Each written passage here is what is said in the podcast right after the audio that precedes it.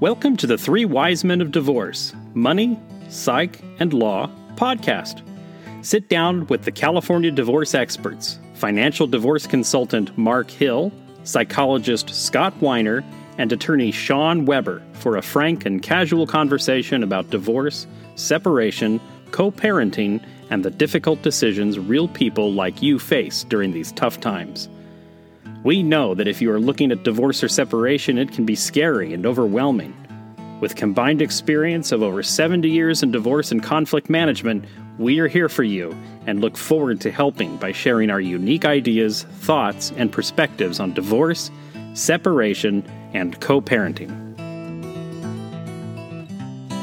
You know, I've heard the saying that hell hath no fury like a woman scorned. And I felt so outraged when I heard that because I get really angry when I'm scorned too. So, and we've all seen a scorned guy in our practices, haven't we? we have. Indeed. We have. Yeah, yeah. Yeah. I got a couple oh of those. Oh my god. Oh my and, god. And sometimes there's people that get upset by why the other person is leaving the relationship. Well, there's that. We've seen the scorn that keeps on giving too. I mean, we've seen the scorn that just won't end even though the relationship is over. So, what about this? What are we going to do? One of the worst things we see, or like I see in my practice, is people trying to take financial revenge for the person they see as culpable for the end of the relationship. Yeah. Yeah. And personal revenge. Like, um, yeah. want to tell the kids that what this person did to destroy the marriage. And so, and the friends and the family. And Sure, sure, sure. I think most of the jurisdictions in the Western world today, there are a few jurisdictions where that's not the case, but most of them have no fault divorce or some version of that. That's certainly the case in California. Where let's tell let's tell the folks exactly what that is, Sean. That means if one of you wants a divorce, it's going to happen. Right. You don't have to ask permission. Well, it's interesting when this really went through, and, and I studied this in law school with great interest in my family law course um, as a third year law student. Um, so, you know, I checked the legislative minutes for the time when Ronald Reagan was the governor of California. That's when no fault divorce happened here. And the intent was to make it harder to get divorced because we were going to talk about irreconcilable differences. There had to be irreconcilable differences in order to get a divorce, not just reconcilable differences like adultery, you know, it had to be irreconcilable. And so the idea being, well, what is an irreconcilable difference? But you know, the way that it's been interpreted by the uh, by the courts is basically you can get a divorce no matter what, no matter what the reason.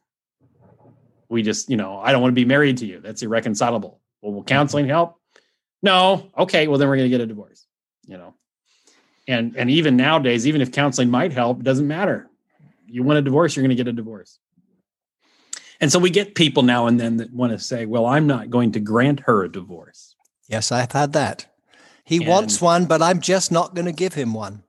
Yeah, and that's just not how it works. You know. No, it, yeah, they don't know that. But we don't. You know, historically, they, and they don't know that, right? Yeah. Yep. No but but you know you're, you're sorry sir your wife does not need your permission to get a divorce yeah it's not like uh, and it's also not like in um, some of the arabic countries where they used to have a thing where if you would send a text message three times this was the rule i think it was in uzbekistan i want to say or azerbaijan one of those stands and it, and it was um, uh, you just send a text message i divorce you i divorce you i divorce you and that's good enough. Well steve martin actually covered that with I break with thee, I break with thee, I break with thee, and then you throw a little dog of poop on her shoes. yes. So yes, that's that's a very legal. I, I had a situation. I did a divorce for a couple from Iran, and um, she'd been born and raised here of Iranian descent. He was actually from Iran, when we were going through the, the situation, he said the biggest mistake I made was not divorcing her in Tehran because not only would mm. My family have disowned her, her family would have had to disown her too. So other interesting anyway. thing is we learned about this thing called a covenant marriage. Have you heard of that? You know, this is uh, a recent development for me. This is fairly new. I remember they were talking about it some 20 years ago. It's in three states now um, Arizona, Arkansas, and Louisiana. Uh, as far as I know, I'm sure I'm going to get letters now I missed a state. Um, but it was pushed by Christian conservatives who disagreed with the, you know the kind of modern trend towards no fault divorce. And so, in order to have a covenant marriage, the couple has to go to you know premarital counseling and and sign a document called a declaration of intent. And then that declaration, you in that document, you promise to disclose anything you believe may jeopardize your marriage relationship and you'll preserve your marriage if problems arise. You promise to do that. And then in exchange for that, you don't get fault or you don't get the no fault option anymore for your divorce. You have to show either adultery, domestic violence, or finality that results or felony that results in jail time. So I guess any just run of the mill felony that doesn't get you in jail, that's not good enough. it's got to be jail time. God, we're serious here. Well, you know, for all these, for all of anybody who might be listening to us, I think this all devolves down to a more general topic, which is what about when there is and what about when there isn't any kind of fault and in, your relationship and yet the divorce is either imminent coming your way or you really feel a need to start anew. What how do how do we deal with that? Well you know i i think one of the most important things to recognize is there might, might darn well be some fault on a moral level. And and that's okay to, to to see that. But i think there's also this thing i mean scott you could probably speak better to this. These bad things that happen that end a divorce um, they rarely happen in a vacuum. Yes. Yes, there's often a almost relational transactional element in it. I mean, you know, every time, for instance, that I am rude to my wife, it was always caused by something she did. Mm-hmm. Yes, it was. Do we understand this now? Yes. Are, are we beginning? From your are we beginning to understand how this works? Yeah, and then what I, she did I to you I had, your fault. I know I had ten affairs, but I wasn't being loved properly at home. That's right. That's right. She was right. cold. Oh, but you guys, so what, but you what guys, happens I want is, you to know that for whatever extent I can forgive you, I so do. but, but what happens is people have this concept often entering into the divorce process where they think, I am the wronged party. I will benefit if everyone understands and buys into my concept that I am the wrong party. I will do better financially. I will be, do better in terms of how I am perceived by the community, my family. And that I found to be counterproductive in trying to reach a solution that lets both people go on with their lives, especially if there are children. I got to ask Sean something as the uh, the um, the serious family lawyer in the picture here. Sean, to what yes, extent historically did that used to be true? Did what used to be true? That that um, if let's say um, let's say my wife came to her senses and started having an, having affairs on me or something like that and and and I decided to divorce her because you know because because it hurt my pride so much, which actually probably yeah. Anyway, would I benefit in like 25 years ago in the divorce procedure or in the final judgment or in the uh, settlement agreement? So you're show you're showing your age. Try 40 years ago. Number one. but yes, you would there there would be a benefit to you. How much? Um, it, it it it could it could be in terms of of division of the estate. It could be in terms of whether there's alimony or not. Um, now, in some states, like um, I know a person that was divorced in New Hampshire, and uh, the opposing party kept trying to bring in fault and was like willing to make up things like domestic violence and Yes. things like that in order to get an, an advantage in the settlement. And so there's some states where you can bring in like partial fault, I see. All right. but it, it does give you an advantage. I mean, the, the person that commits the wrong is is in some way or form punished. But what ended up happening, like you know, in, in the old days, what you would have happen is is PIs would be hired to Mhm. set somebody up so that there could be fault and somebody would agree okay i'll be at fault so well let's hire a prostitute i'll go i'll be seen coming out of this hotel room and we'll call that my adultery so we can finally get out of this marriage that none of neither one of us really want to be in because the problem with no fault see. versus fault is you had to show grounds you had to show a reason Mm. for why there had to be a divorce and those reasons varied from state to state you know sometimes think it's things like alienation you know like like lack of affection or abandonment or uh, uh adultery was a big one Mhm. uh Or you went to Las Vegas. Well what's what happens in vegas stays in vegas There you go. Ex- e- except except the, the, the wedding vows.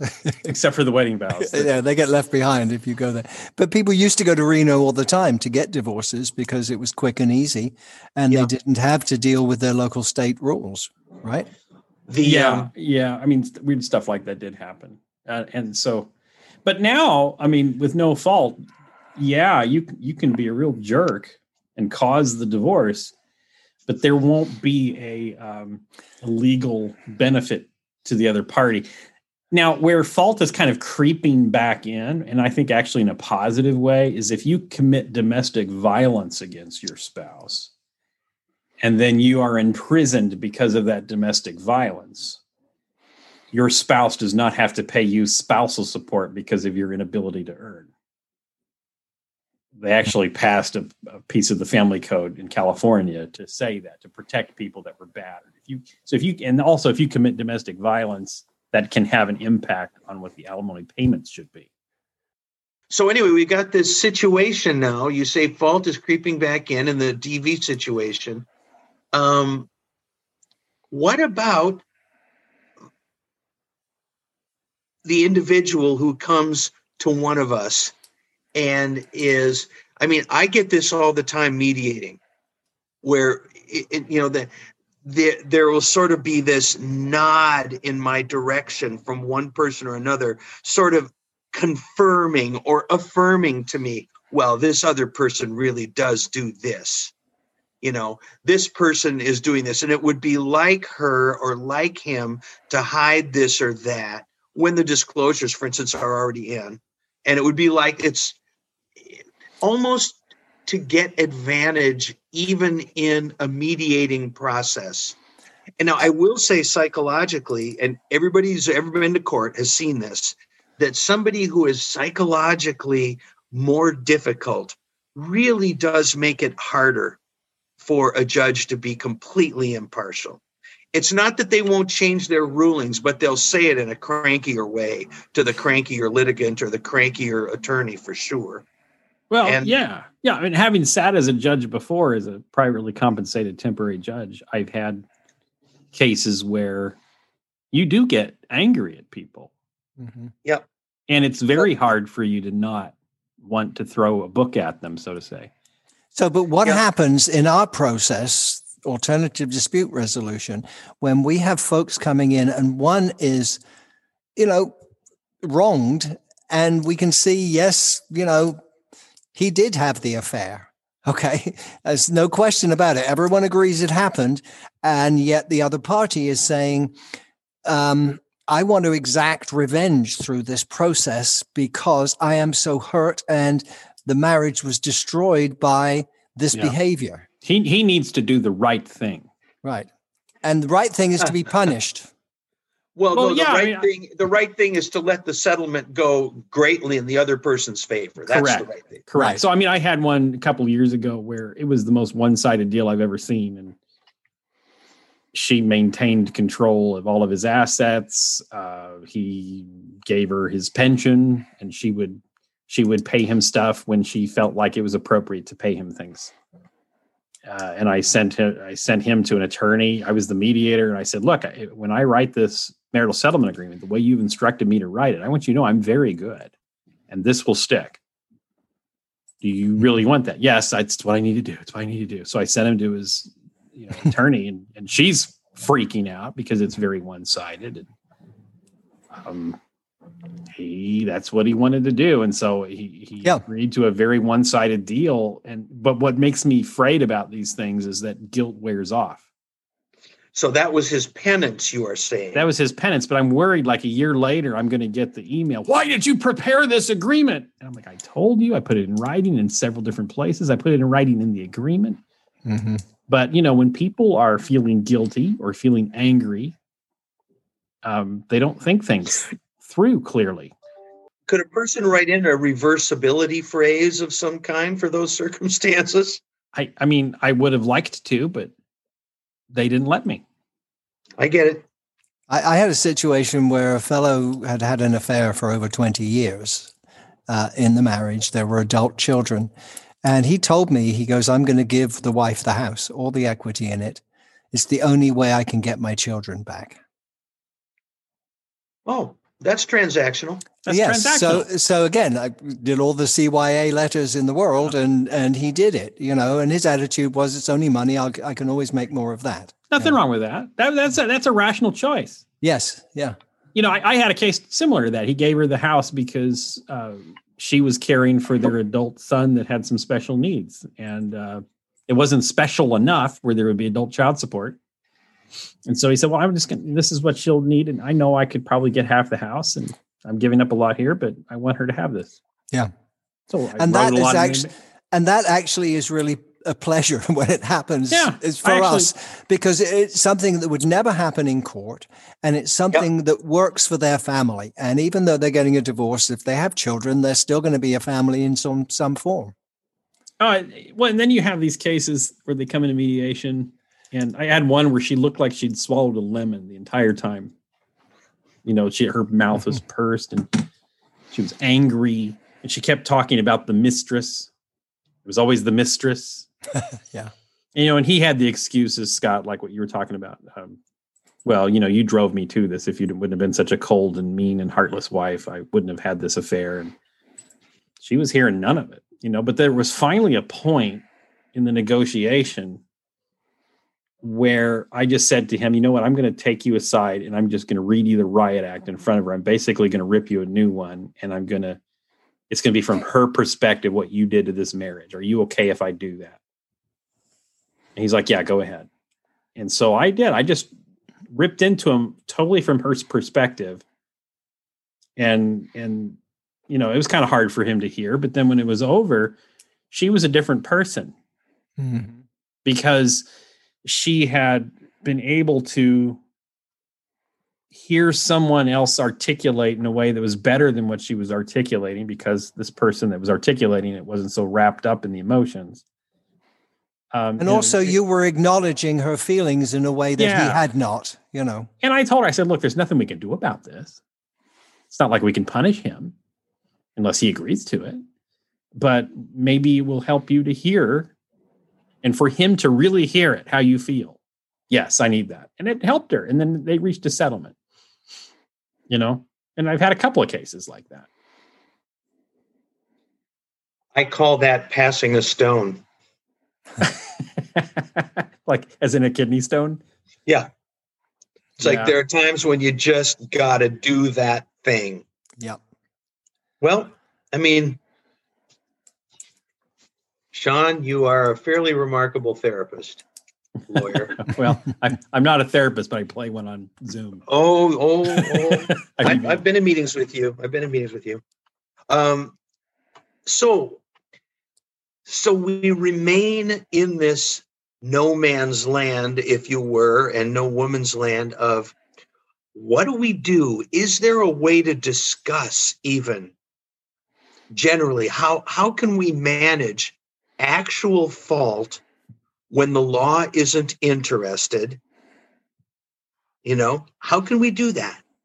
I think you just described a way. One way is to you know to to put fault in it into its own category of you know, the feelings that live there and get them out there expressed and in a way so that we can at least set it aside long enough to make a rational decision about how to manage you know the property and the things going forward so these people can have decent lives financially in their futures. But the flip side of that is you know when people are claiming fault almost falsely in some hope that that will either guilt the other person into whatever or more times in my experience ignoring their own contributions you know? Yeah i was going to say i mean how many times have you ever seen a case, negligence. Right have you ever seen a case where one one party was completely innocent and the other yep. party was a complete horse's hind end it's Snow usually White a mix. seldom marries jack the ripper right? Oh, yes no. or or water seeks its own level. Yeah. Or mother teresa know. doesn't marry hitler. And, and what and, and what do you do about the person that wants their day in court? Because if they can just tell their story in front of a judge, they know the judge will side with them and punish this other person. Well, and well, despite the fact you've told him there is no fault. You know? That's what Sean did. That's what Sean did. Sean gave that lady her moment in court. You know, right? By, to an by, extent, you know, but but the other time, you know, I, I have a lot of people. If I could just get in front of a court and t- tell this judge what she's you know she's done to me or what he's done to me um, then they'll see it my way. There's mm-hmm. no way a judge is going to whatever. And the answer is that's not true. There is a yeah. way, and they do it all the time. And they can't look well, at your fault. They can't look at who was bad and who was good. And they have 20 cases just before you and 20 cases behind you, and you're just another couple who I, yeah. can't agree how to divide the furniture who used to be able to make babies together and most of these family law judges, there's a few family law judges that like family law, and we wonder about them. We a very few, them. but there's there's most of them are just there to punch their card, and they hate family law. And the reason they hate family law is because of people like you coming into court thinking that you're going to get your day in court. yeah. That's what it is. They really are frustrated by it and they really hate it and they really don't care about your problems. Really, honestly, they don't care. Yeah. Well, yep. I mean, in a way, I, I want to stick up for those judges because it's not their job to care about your problems. Yeah, it is point. their job to resolve the legal problem that is presented to them. That's better said than what I said. Yeah, yeah, you're right. Well, I mean, I mean, have we ever heard of people's dockets being a bit behind? You know, come on. Yeah, I mean that's the that's the problem.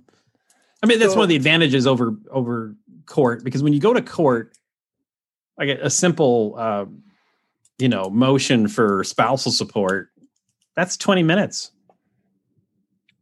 You yeah. know, and you're trying to boil down your whole purpose of marriage and your relationship and all of this stuff into a 20 minute court proceeding. That's so interesting.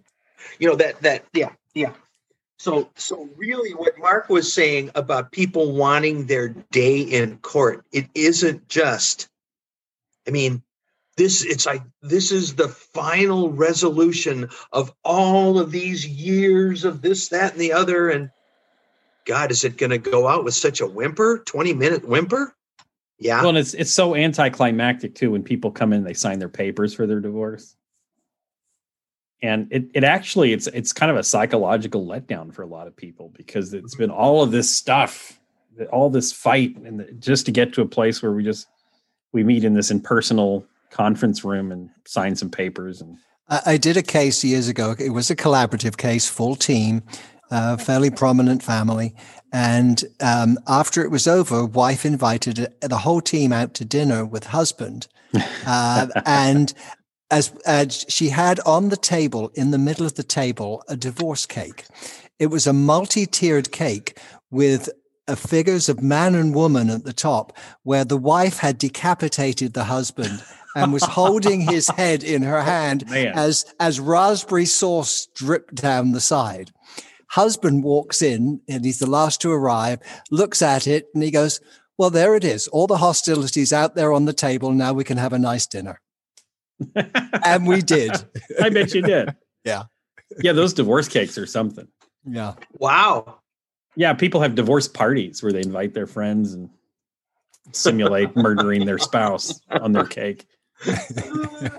Whatever works for you. But you know, I've also seen divorce um, ceremonies.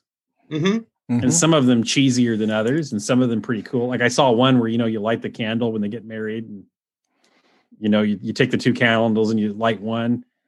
Well this time they they take the one candle and they light two candles and they blow out the one in the middle.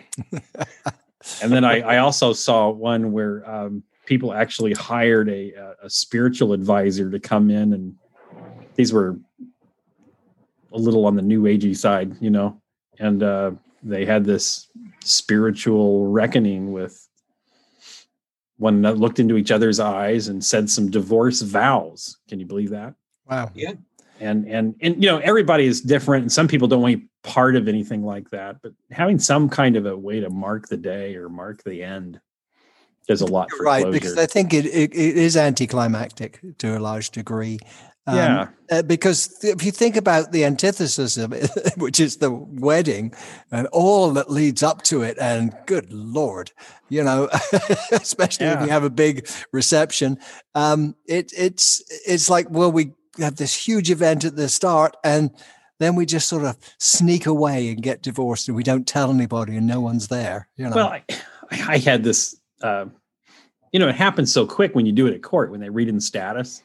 Oh, yeah. sometimes you go to court and you read status, and most of the time we do marital settlement agreements, but sometimes you go to court and you read it in. And the judge asks, okay, is there reconcilable differences, date of marriage? Okay, would counseling help? No. All right, we're done. I pronounce you divorced. And that's it. Nothing else wait a minute, happens. I, I didn't get to say what I wanted well, to say. exactly. And I, I thought I was going to get to, I had this one person thought they were going to get, be able to give a speech. Yeah. Like, no, you don't get to give a speech. It's over. You know, and, and they don't know what to do. They can Because go it's have a so speech on the hall, maybe. Well, and I said that to this person. Said, if you guys want, she doesn't really want to hear from you, but if you want to try to say something out in the hallway, we can maybe arrange that. And then Well, she Jay- didn't want to, and then she didn't want to talk to him.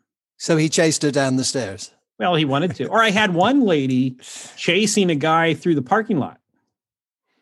Hmm. You know, let's just say his name was Jim, and she was like, "Jim, Jim," and chasing him down the through the parking lot of the courthouse because she wanted to say something to him. He didn't want to be part of her. He wanted a divorce. So sometimes these things are really hard to do. But if you can figure out a way, even if it's a private kind of a moment, to maybe you write in your journal, or you go for a walk on a beach, or you I, I think what you're highlighting here is that there is an emotional component to this. It's not just legal and financial. yeah. And the more that can be addressed during the process, it won't feel like it's so sudden because, as we all know, everybody is in a different position. It's seldom they both want the divorce the same at the same mm. time by the same amount. or for the same reasons. Yeah. Yeah. You know, a lot of times they blame each other and they're both have valid points, yeah. you know. But mediation is a unique place where, you know, the judge won't give you that time, but in mediation, you can express a lot. And you can bring in someone like Scott who can Mhm. help you express it in a way that your spouse can hear you probably for the first time in years. Yeah. Because how often do we see somebody trying to tell somebody something that's really important to them and they don't get off, you know, first base because they've had this fight for 25 years, you know? Well, a lot of times as mediators, we're playing the role of translator. Sure. You know, Yeah, they, sure they've been are. having the same fight, never hearing each other for 35 years. And then y- what happens in mediation is you just say it in a different way from a different perspective so that they can finally hear it. I I'm sure you do this in marriage counseling, don't you, Scott? You kind of All help the them time, all hear the each time. other and see each other. Sure, sure. I, I, I'm I'm more struck as I'm hearing, I'm listening to you guys who are, you know, I mean, I've been doing marriage therapy for 40 years, but I am not as experienced in the collaborative world as you guys are. I'm not. I haven't done as many cases by any means, anywhere close to what you guys have done. But I've But you're done some awfully good at it. well, whatever. But where I'm going with this is how struck I am at the times when, even with the whole team, uh, we are basically we are you know making it. We, we've given them a such a, a good shot at you know a more reasonable resolution where their loyalty where one person's loyalty to the fight is so profound. Now they want to be in Mm-hmm. collaborative. They don't want to spend you know um, one third of their estate in a battle. I mean collaborative is expensive too compared to simple mediation but nothing it's like nothing compared to a real court battle And it doesn't No, take it- years of your life necessarily. right right but it's um I, I i am struck by the times when it was absolutely beyond my and your respective powers to get people to um to not oh, i mean even to the extent of acting out in the room and you know just Yeah. acting out the old battles and it's like and it got you know uh, sometimes e- the other side would even demand that the concessions excessive excessive concessions be written into the agreements. As sean was discussing earlier we had we've had that go on. Sometimes even with all of that benefit and all of that opportunity and profound invitation people will not stop the fight. And it, it really hurts the people that are doing the fighting. it hurts them and it hurts the kids Yep.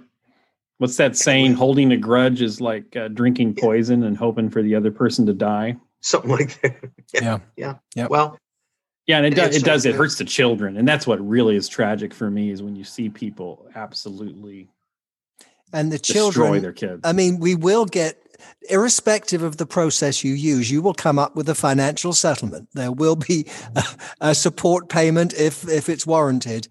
Um, and what's left? The only thing, the only contact between you where there's something you can disagree about is the children.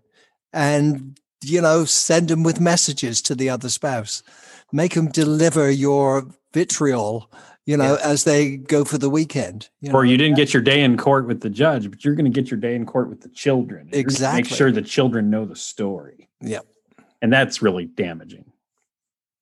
yep yep I mean, I don't. What Well, do you I think, mean- Scott? I, I think it's Oh. all that kids need to know is they got two parents that love them. Do they need to know the details of the adultery? Oh no, I mean, I spend a good portion of my life in business because of those little messages that got sent back and forth. Don't tell people not to do that.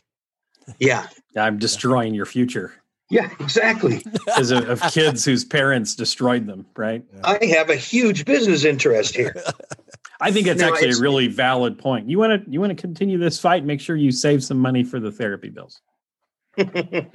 Yeah. well, Make sure. it's like you know and, and you know young men young women uh confused even more than all the rest of us in their relationships um because vindictiveness has been their bread and butter in their homes and you know the uh you know men being smarmy and just nasty to their women and women being just awful to their men you know?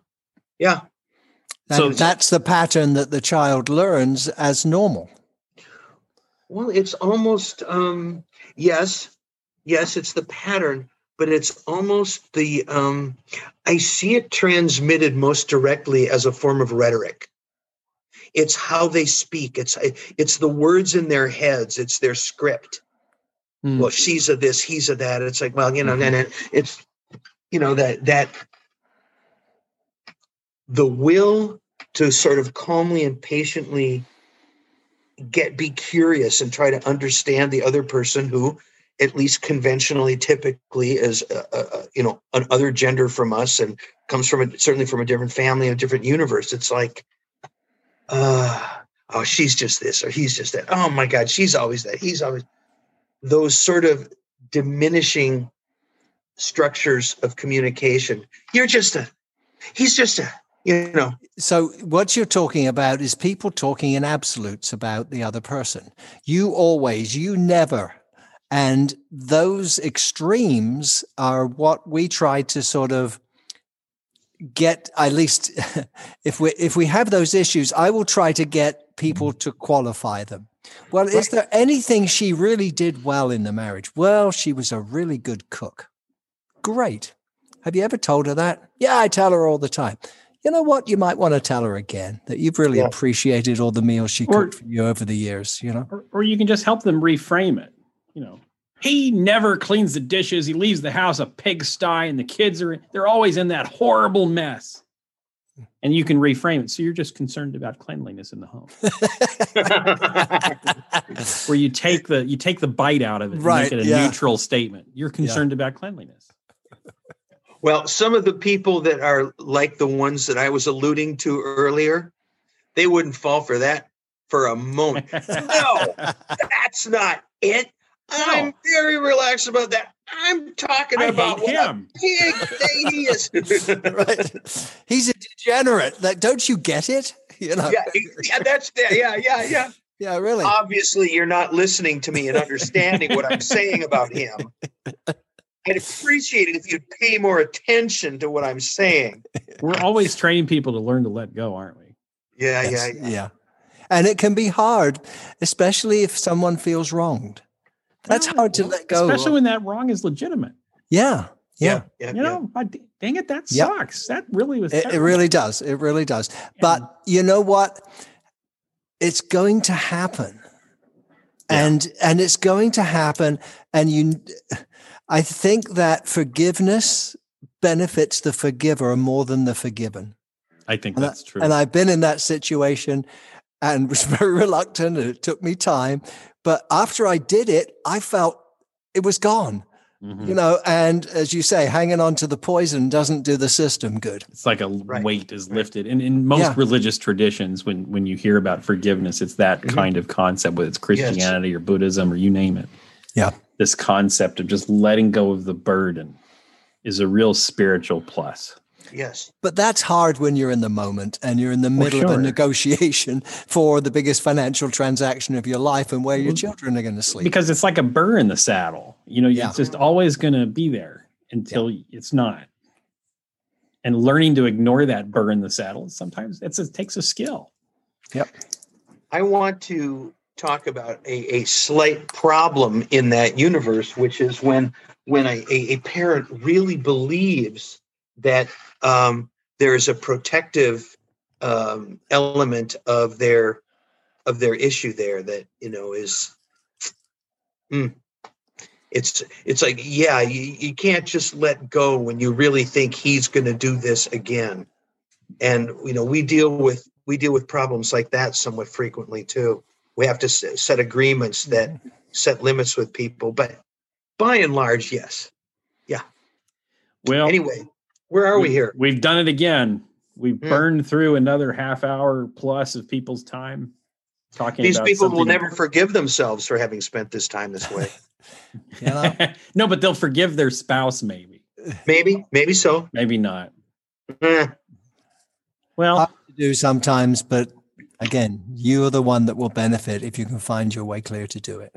and that's truly. so true. And and and people, we've seen this. We've seen this go really well, and we've seen it go really badly. And uh, there is a way forward where it's better. Yeah.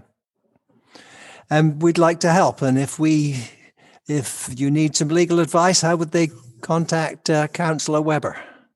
Well, for any dispute that you have, um, you can go to WeberDisputeResolution.com. WeberDisputeResolution.com. We can we connect you with the person that can resolve your dispute.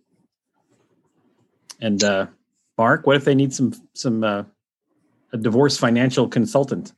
Go to my company website, Pacific Divorce Management, www.pacdivorce.com, pacdivorce.com. Easy to contact me through there. And Scott, if they uh, they need to work through some uh, struggles they're having with letting go, who would they call? well they would call um they would call me. I actually answer my own phone. I am at i am scott weiner. I am jd phd i am at 619 417 5743 Thanks for listening to another episode of The Three Wise Men of Divorce Money, Psych, and Law. If you like what you heard, be sure to subscribe, leave us a review, and share with others who may be in a similar place. Until next time, stay safe, healthy, and focused on a positive, bright future. This podcast is for informational purposes only. Every family law case is unique, so no legal, financial, or mental health advice is intended during this podcast. If you need help with your specific situation, feel free to schedule a time to speak with one of us for a personal consultation.